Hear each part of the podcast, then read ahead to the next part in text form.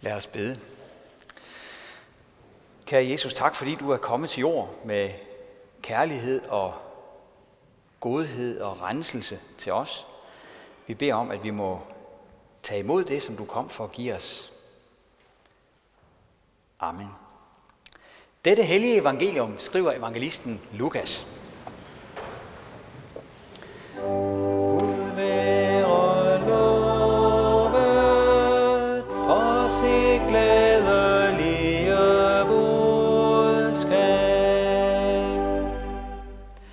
Og det skete i de dage, at der udgik en befaling fra kejser Augustus om at holde folketælling i hele verden. Det var den første folketælling, mens Quirinius var stadholder i Syrien.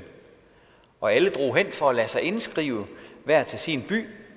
Også Josef drog op fra byen Nazareth i Galilea til Judæa, til Davids by, som hedder Bethlehem, fordi han var af Davids hus og slægt, for at lade sig indskrive sammen med Maria, sin forlovede, som ventede et barn. Og mens de var der, kom tiden, da hun skulle føde. Og hun fødte sin søn, den første fødte, og svøbte ham og lagde ham i en krybbe, for der var ikke plads til dem i herberget. I den samme egen var der hyrder, som lå ude på marken og holdt nattevagt over deres jord. Der stod Herrens engel for dem, og Herrens herlighed strålede om dem, og de blev grebet af stor frygt. Men englen sagde til dem, frygt ikke.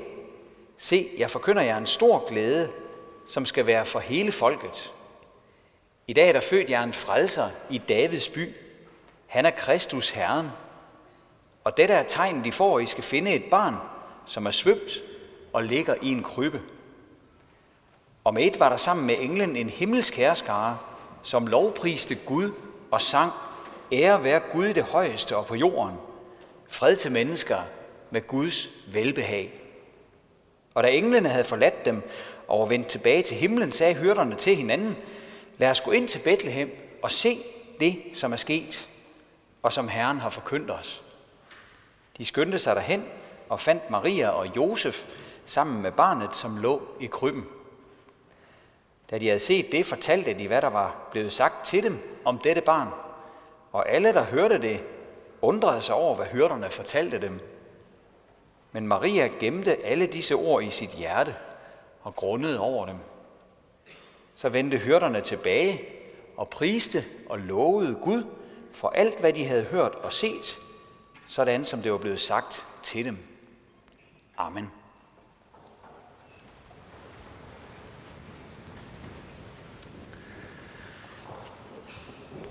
Hvilken farve har din jul? Hvad tænker du på af farver? Ja, det kan jo være meget forskelligt. Vi bruger også udtrykket med at, at få noget farvet af en oplevelse. Jeg kan sige for min egen del, at, at min jul er i år blevet farvet på en rigtig god måde af, at jeg har været en tur i Israel.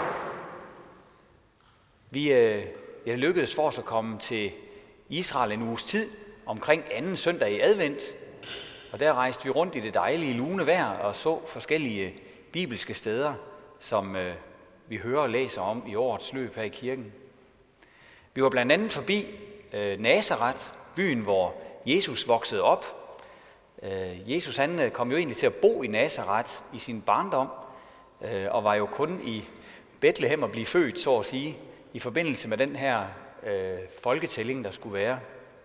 For hans øh, mor og Josef, de boede jo i den nordlige ende af landet, og var kun dernede for at blive registreret, og så, ja, med en omvej, der inkluderede flugt og så videre, så øh, rejste de jo så tilbage igen til Nazareth. Der i Nazareth, der var vi øh, forbi øh, Frilandsmuseet. Der er et rigtig flot frilandsmuseum i Nazareth. Øh, noget, der sådan minder lidt om øh, den gamle by i Aarhus eller sådan noget, men som altså forklarer tingene øh, som de var for omkring 2.000 år siden. Og øh, det var en stor oplevelse. Vi var inde og se øh, forskellige øh, værksteder, øh, hvordan de fungerede på Jesu tid. Der var en pottemager, der sad og lavede øh, smukke kar og kander og den slags.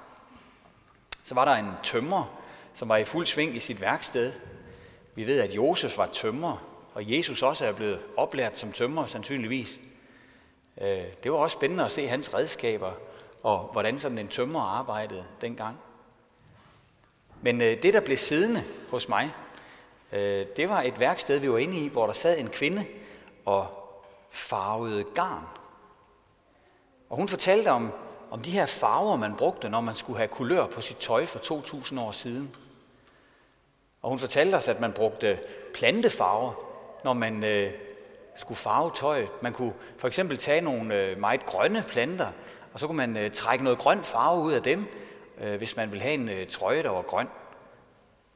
Hvis man foretrak foretrækker en brun farve, så kunne man bruge nogle bestemte løg, som der var en hel masse farver i, og så kunne man trække farve ud af dem. Og det var fint nok. Problemet var bare, at når man så skulle have vasket sit tøj, så holdt det ikke særlig godt, det der plantefarve. Øh, så efter nogle vask, jamen, øh, så endte alle trøjerne egentlig med at have den samme sådan lidt grålige farve. Men der var én farve, som det var anderledes med. Og det var den farve, der hedder purpur. Purpur. Det er sådan en farve, som vi også kalder for lilla. Og den var ikke fra en øh, plante.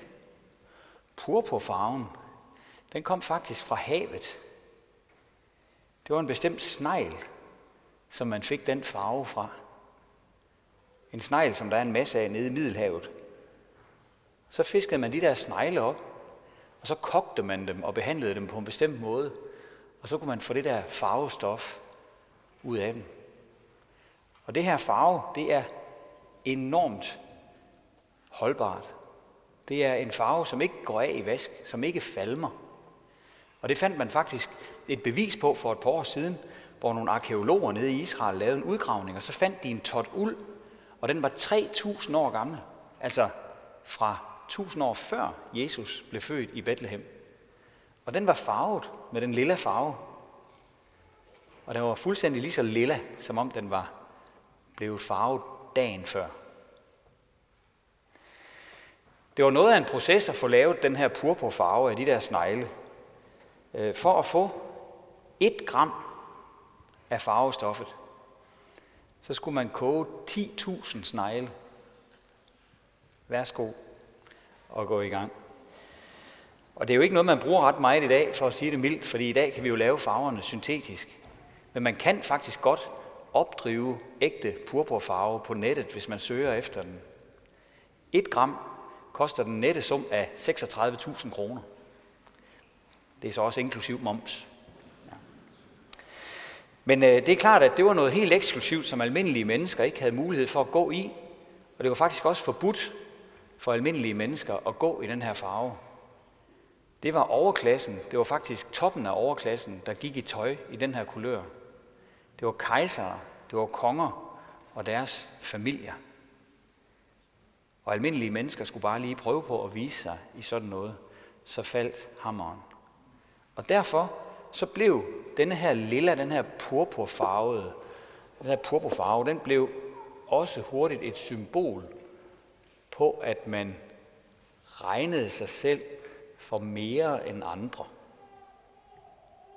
Det var dem, der var noget, som gik i den her kulør. Det var egoismens farve.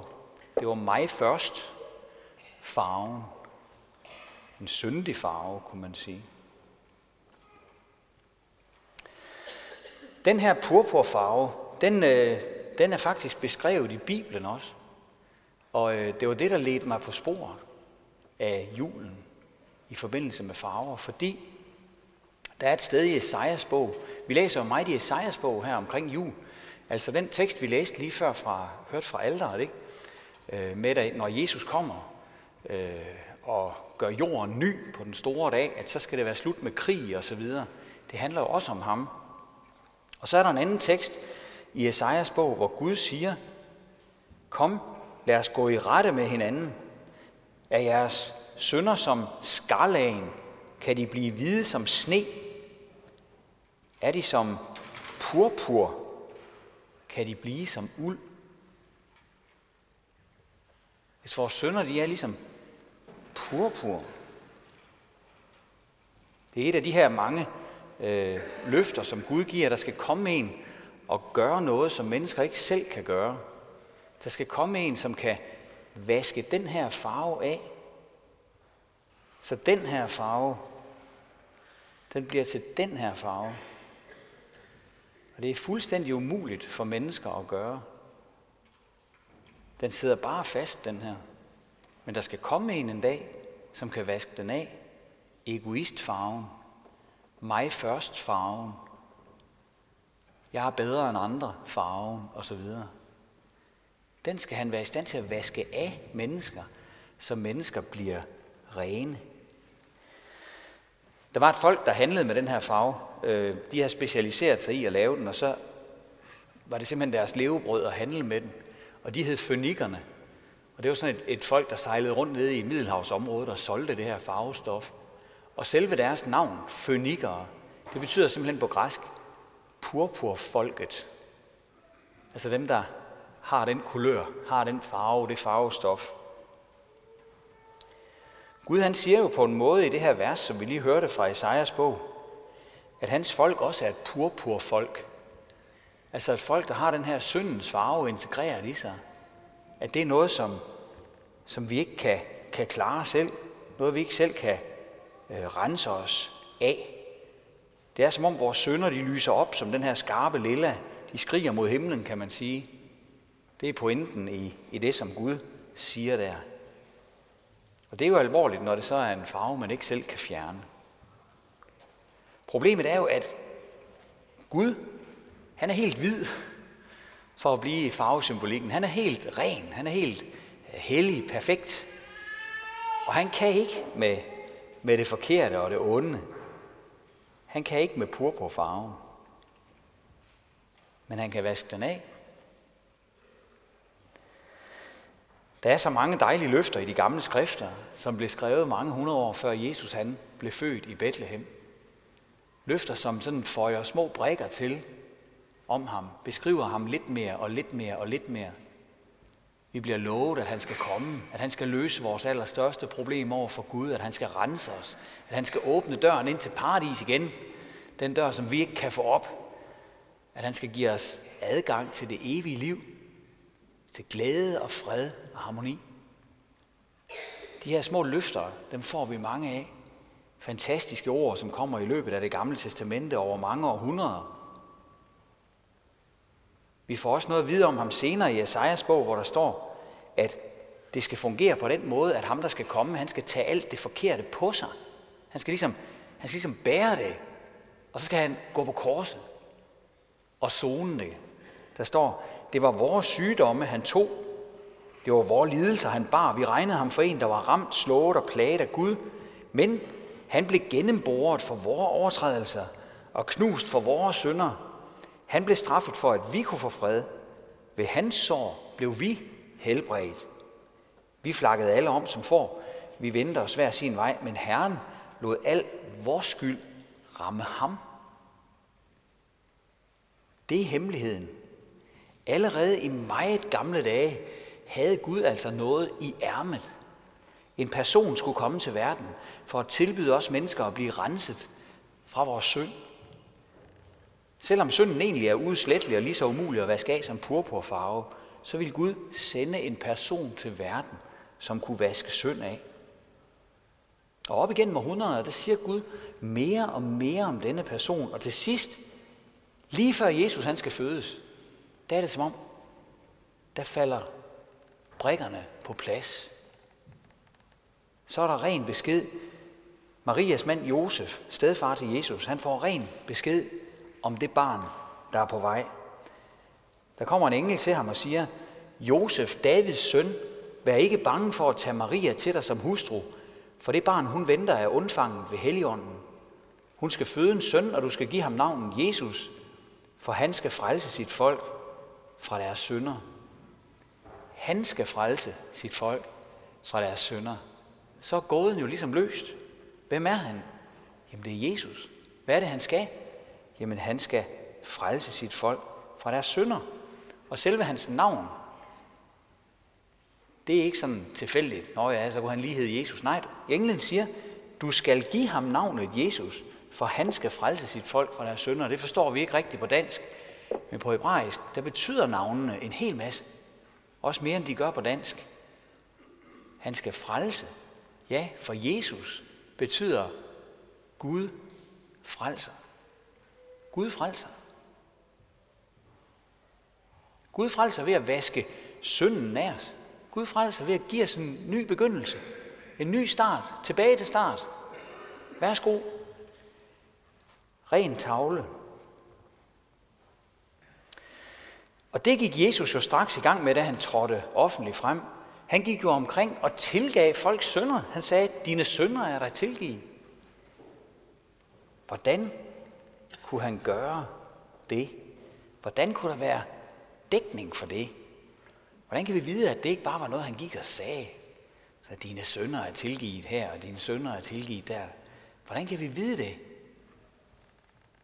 Hvordan var der dækning? Jamen det var der, fordi han gik på korset for os.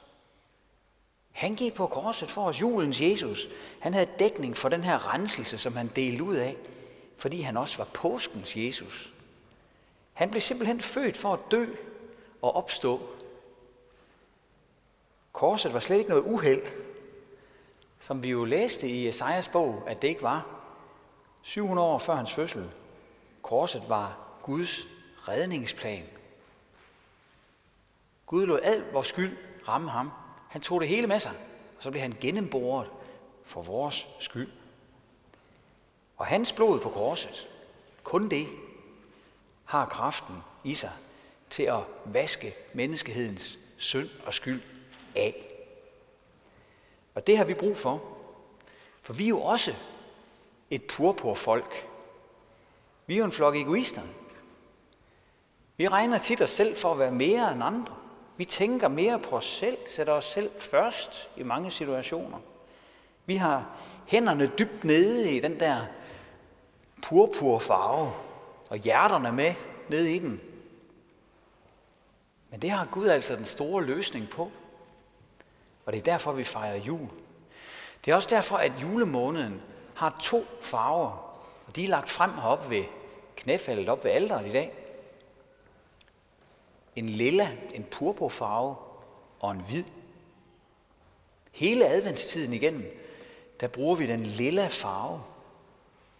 Det er fordi advent er sådan en tid, hvor vi mm, kigger indad imod vores egen egoisme faktisk. Og så tænker vi, at vi har godt nok brug for, at der er en, der hjælper os med det. Vi har brug for, at Jesus han kommer. Vi sukker efter, at han må komme og og vaske det af, som vi ikke selv kan vaske af. Og så når julen endelig kommer, så skifter vi farve. Så er det hvid, så er det festfarven, som vi bruger i kirken.